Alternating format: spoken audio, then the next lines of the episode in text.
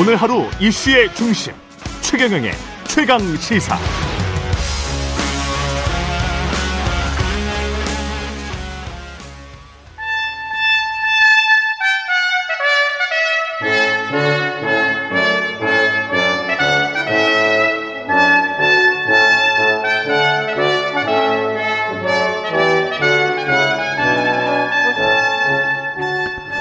네, 영원한 현역 박지원 전 비서실장과 함께하는 고품격 정치 토크 박지원의 정치 품격 시즌 2. 박지원 전 국정원장 전 대통령 비서실장 나와 계십니다. 안녕하십니까? 네, 안녕하세요. 네. 그 주말 주말 잘합니다. 아니 주말에 뭐 기자들이 전화가 많이 왔다고요. 주말이면 말이죠. 예. 저도 쉬는데 음. SNS 글을 안 올리면은 검찰이 잡혀갔나. 그래가지고 자꾸 전화해요. 아주 괜찮아요. 아, 아직 안 잡혀 가셨어요? 혹시 이렇게 전화가 옵니까? 아직 안 부르네요. 근데 저 지난 토요일에 서욱 전 국방부 장관, 김홍희 전 해경청장 구속이 됐어요. 22일에.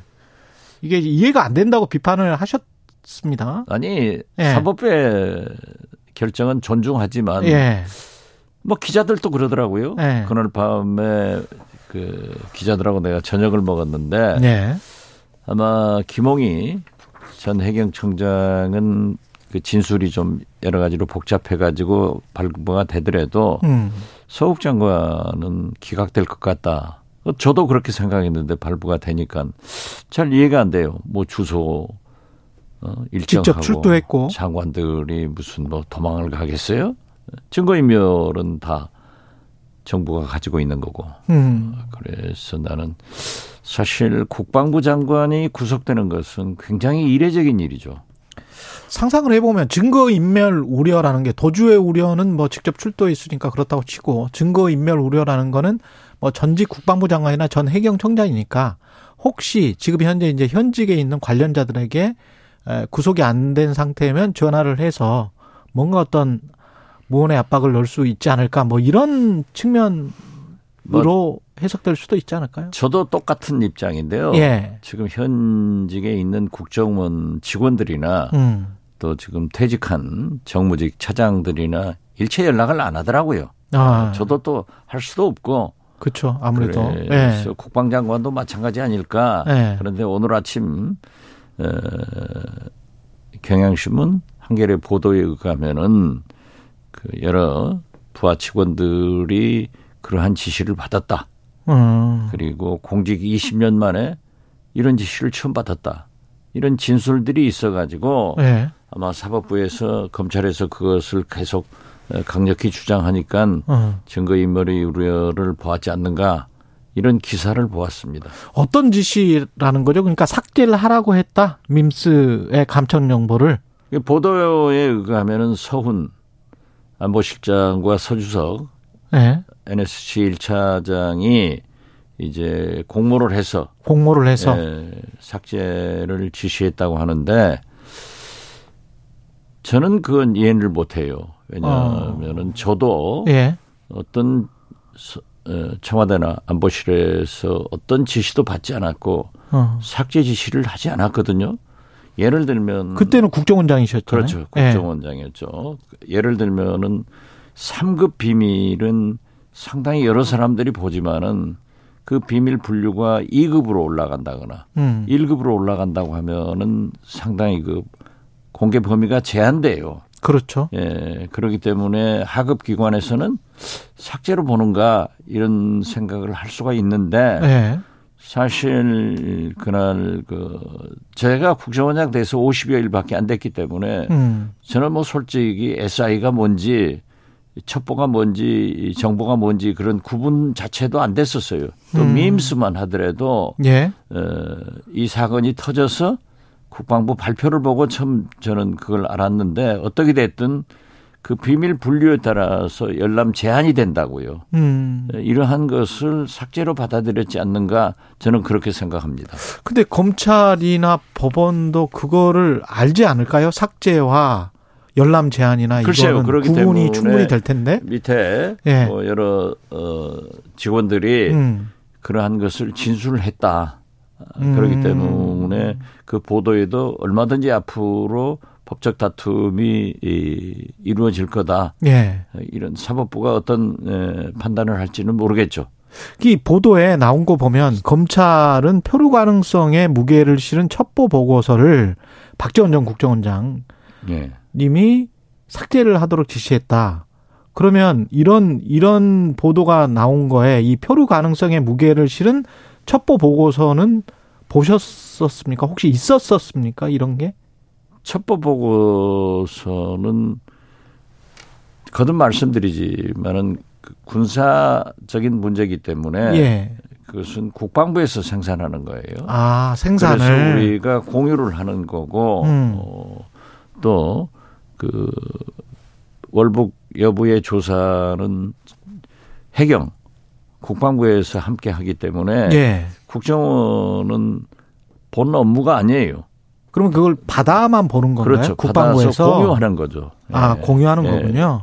그렇기 때문에 제가 예. 말씀드린 대로 저는 어디에서 제가 깍 이런 얘기를 하면 또 빠져난다. 이렇게 예. 오해를 하니까 제가 말을 참 참가하고 있는데 그렇게 예. 질문하니까 말씀드리는 거예요. 음. 지금 저, 국, 저는 음. 국정원장은 청와대나 안보실 어디로부터도 그러한 삭제를 지시받은 적도 없고 예. 또 지시한 적도 없다. 지시받은 적도 없고 지시한 적도 예. 없다. 그렇게 얘기를 했더니 예. 이제 새롭게 나온 것이 보고서를 삭제 지시했다. 아. 예, 그, 그것도 아니다. 그것도 아니다. 예. 지금은 이제 제가 음. 비서실장한테 얘기를 해서 비서실장이 이 차장 회의에서 원장은 청와대 회의 가고 없으니까 네. 어, 원장의 전원이다 하면서 그러한 삭제 지시를 했다는데 여러 가지 시나리오가 나오군요. 네. 그때 당시에는 이제 노영민 전 비서실장의 주재회를 아니 말씀. 우리 비서실장. 아 네. 국정원장 비서 국정원장의 비서실장 그러한 사실이 없어요. 네. 네. 그런 사실은 없다. 네. 예. 귀속어무인 북송 사건과 관련해서 노영민 전 비서실장 조사했고 서해 사건 관련해서는 지금 조사가 계속 이루어진다면 서훈 전 비서 서훈 전 국가안보실장까지 간다고 하면 바로 그 다음에는 문재인 전 대통령 아닙니까? 그러니까 지금 제가 볼 때는요. 예. 문재인 종북, 예. 이재명 비리 이렇게 결정해가지고 윤석열 정권에서 총체적으로 전방위 수사를 하고 있고 총구는 문재인 이재명한테 가 있는 것 같아요. 아 그렇게 투트랙으로 저는 그렇게 봅니다. 문재인 종북 이재명 비리 비리 이렇게 가고 있는데 음. 저는 문재인 대통령으로부터도 지시를 받았지 않았지만은 예. 또 이재명 대표에 대해서는 본인이 사실을 부인하고 있기 때문에 음. 좀 기다려보자. 조사가 나올 것 아니냐 그런 네. 입장인데 그래서 저는 에, 어떻게 윤석열 정권에서 전직 대통령을 용공으로 제1야당 대표를 비리로 이렇게 전방위적 핵폭탄을 가하고 있는가 어. 하는 것에 대해서는 굉장히 그 불만을 가지고 있습니다. 예. 그렇지만은 이제 검찰 수사가 없는 것을 만들어서도 안 되고 네. 또 저희도 있는 것을 숨기려고 해서도 안 된다. 사실대로 조사를 해라. 그렇죠. 저는 그런 입장이죠. 이재명 당대표와 관련된 의혹에서는 지금 뭐 언론 음, 검찰의 주장은 검찰의 주장은 불법 정치자금 수수 의혹 이렇게 나오고 있잖아요. 그러니까 성격적으로 보면은요. 음. 어이 개발 대가기 때문에 뇌물이 되거든요. 네. 그런데 유동규 본부장 이런 것을 보면은 정치 자금으로 바뀌어졌더라고요. 그 광주를 돌고 있는데 뭐 예. 20억을 달라고 했다. 예. 그래서 그때 경선 자금을 달라고 한 것으로 자기는 받아들였다. 뭐 이런 식으로 이제 진술을 한 것 같아요. 그러면은 예. 뇌물과 음. 정치 자금법 위반과는 굉장히 형량의 차이가 있어요. 음. 어, 그렇기 때문에 일부 언론에서는 그 유동규 전 본부장을 검찰이 회유하기 위해서 정치자금법을 적용했지 않는가 음. 이런 얘기도 하더라고요. 그런데 아무튼 그 내용은 모르죠. 저는 진... 뭐 유동규 씨가 코가 네. 앞에 붙어 있는지 뒤에 뒤에가 붙어 있는지도 몰라요. 네. 물론 김용 씨도 그렇고. 진술을 유도하거나 회유할 수 있다고 생각을 하세요? 제 경험으로 봐서는 검찰은 그런 일을 잘 해요. 잘합니까? 네, 잘하죠. 예. 가령 이렇게 하면은 당신한테도 어, 이익이 될 것 같고. 그러니까 제가 대북 송금 특검을 받아봤는데 예. 지금하고 똑같아요. 김대중 아. 대통령으로부터 지시를 받았느냐 하는 것을 계속 해묻는 거예요. 음. 그리고 우리하고 같이 구속된 그 장관급 여러분들한테도 그런 얘기를 했어요. 그러니까 그분들이 그러더라고요. 이제 우연찮게 그 만나게 됐어요. 예. 어, 그렇게 김대중 대통령의 지시를 받았고 받았다고 진술을 하자. 그래서 지시를 받았느냐? 네. 제가 물었어요. 안 받았다. 어. 그렇다면 왜 그런 허위 답변을 하느냐? 우리는 내주고 꺼내주고 김대중 전 대통령은 전직 대통령이고 연로하시니까 구속 못할 것 아니냐? 음. 제가 그랬어요. 우리는 신체하고 승부를 걸고 어? 김대중 대통령은 역사하고 승부를 거는데 우리의 신체의 편함을 위해서 그런 역사에 죄 짓는 일을 하지 말자. 그래서 저는 거부를 했는데 나중에 자꾸 한다고 하니까 그럼 나한테 했다 해라. 그래서 제가 몽땅 뒤집어 쓰고 뭐 20년 구형받고 12년 실형 받았지만은 네. 대법원에서 무죄 파기 환송해서 살아나왔죠. 이 그러니까 사건도 진짜 오래 가겠습니다. 이, 이, 사건도 딱 보니까요. 네. 문재인 대통령의 지시를 받았다고 해라. 하는 걸로 귀결되더라고요. 아니 이재명 당 대표 아니 그 그거는 뭐 서해 네, 사건 서해, 사건 말씀하시는 거죠. 예. 그러 그 근데 이 사건도 이재명 당 대표가 뭐 묵인했거나 방조했거나 또는 지시했거나 정치 자금을 활용했거나 알았거나 뭐 이쪽으로 이제 그렇죠. 그 결국은 그게 아니에요. 예. 그렇기 때문에 저는 지금은 유동규 시간이에요. 유동규 타임. 유동규의 그 타임이다. 사람이 기자들한테 재판정에서 얘기하는 대로 탑 뉴스가 되고 그냥 새카맣게 음. TV도 그냥 와구락을 다 그렇게 보도하잖아요. 그러니까 지금은 유동규 세상이 된 거예요. 민주, 거기에 예. 얼마나 예 이제 김용 음. 이런 분들이 반박을 하느냐, 구체적 사실로 예. 어, 인정을 하느냐, 또 거기에서 이재명 대표한테 연결되느냐 하는 것들이 문제라고 봐요. 그런데 이재명 대표는 나는 아니다. 어? 음. 나한테 공산당 XX라고 한 사람들이 나한테 돈 줬겠느냐. 이런 얘기를 하는 거 보면은 저는 이재명 대표의 말씀을 믿는 거예요. 근데 이제 일부는 못 믿는 것 같은 사람들이 아, 못 믿는 거죠. 그러니까 지금 보시죠. 민주당 내에서도 아, 민주당에서도 있죠. 예. 네, 있는데 나는 지금 민주당이 물론 그러한 견해가 있다 하더라도 음, 김혜영 내일 지구가 멸망하더라도 네. 오늘 사과나무를 심어야 됩니다. 아. 지금은 민주당이 일치 단결해서 싸울 때이지 적전 분열로 그런 개인 의견을 가지고 얘기를 해서는 안 된다. 그럼 음. 그분들도 이재명 대표가 돈을 받은 것을 알아요? 보았어요? 사실이에요? 이런 거 모르잖아요. 그건 모르죠. 예. 그렇기 때문에 저는 예. 그러한 것은 바람직하지 않다. 음. 지금 보십시오.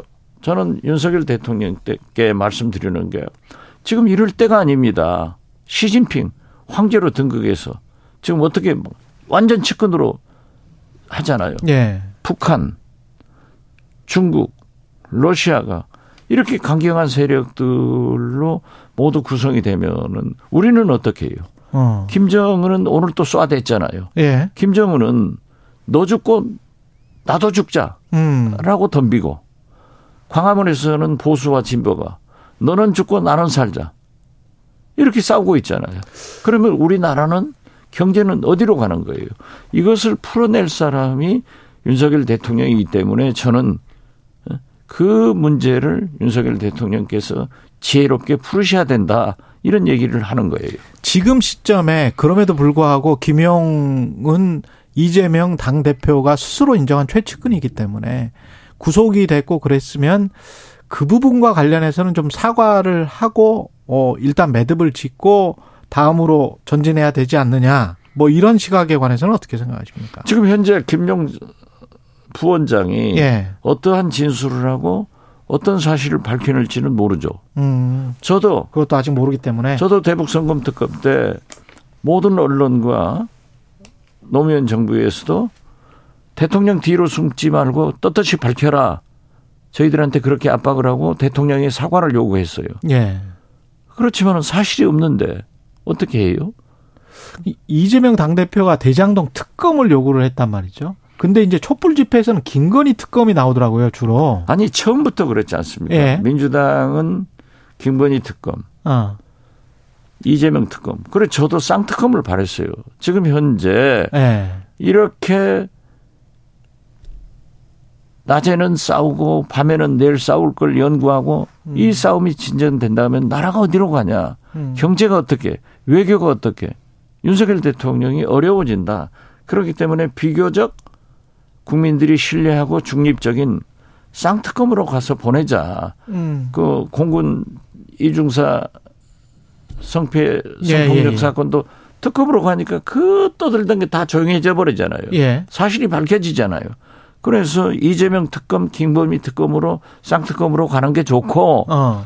대통령과 이재명 대표는 일종의 분업으로 여야가 머리를 맞대고 경제 문제, 외교 문제, 대북 문제를 풀어가는 것이 좋다라고 했는데 네. 저는 이재명 대표가 어, 김건희 특검을 걷어들여 버렸잖아요. 그러니까 대장동 특검만 주장한 대장동 특검만 하자 예. 했으면은 저는 윤석열 대통령께서 비록 지금 주호영 국민의힘 원내대표가 반대를 했지만은 예. 저는 대통령께서 그렇게 정리해 주는 것이 오히려 국정을 지금 경제를 외교를 어. 대북 문제를 풀어가는 길이다 이렇게 생각합니다. 언제까지 오히려? 이렇게 싸우고 있어요? 예. 김건희 특검을 요구하지 않고 대장동 특검만 요구한 게 어떻게 보면은 본인과 관련된 사건에 어 특검을 제안을 했기 때문에 어 어, 이게 저 방호막 아니냐 이렇게 지금 국민의힘은 충분히 비판을 할 수가 있을 아, 것 같거든요. 국민의힘 그렇게 보지 말고 네. 쌍특검에서 이재명 내 특검만 하자라고 음. 하는 것은 오히려 진전되게 김건희 여사 문제는 타치를 하지 않고 어. 더 심플하게 풀어가잖아요. 풀어가는 그렇군요. 게 정치지 복잡하게 아. 만드는 것은 정치가 아니에요. 지금 그렇군요. 국정이 예. 사실 대통령과 집권 여당은 모든 것을 풀어서 음. 해결해 나가야 돼요. 그리고 여소야대 전국에서 협치를 해서 민주당이 잘 협력을 할 수 있도록 명분을 주고 정부 여당은 실리를 가져야 되는데 지금은 음. 대통령이 정부 여당이 계속 문제를 만들고 민주당은 이거 하지 말자 하는 시간이에요. 그래서 저는 이재명 대표가 야 김건희 특검을 하지 않고 네. 이재명 특검만 하자 하는 것은 상당히 진전된 좋은 아니다 그렇게 봐요. 아 오히려 온건하게 제시한 것이다. 그렇죠. 예. 그 촛불 집회에 김용민 민주당 의원이랄지 뭐 의원들 일부가 참석을 했잖아요. 이거는 어떻게 봐야 됩니까? 정당으로서 민주당이? 제가 엊그제 토요일 날 예. KBS 심야 토론에 예. 이상돈 교수하고 둘이 나가서 그 얘기를 했어요. 예. 저는 헌정 중단이 돼서는 안 되기 때문에 음. 윤석열 대통령의 퇴진이나 탄핵을 요구해서는 안 된다. 음. 물론 시민들이 그러한 요구를 하는 것은 어쩔 수 없지만은 음. 책임이 있는 국회의원 또 민주당에서 그러한 것을 하면 안 된다라고 했더니 예. 이상돈 교수는 탄핵은 헌정 중단이 아니래요. 헌법의 절차다. 오늘 또 미국 정치의 또 전문가시잖아요. 네, 그렇죠. 네. 헌법의 절차다라고 했지만은 막 그게 그거고 저게 저게 아닙니까 하고 내가 우선 넘겼어요. 그렇지만은 저는 지금도 그렇습니다.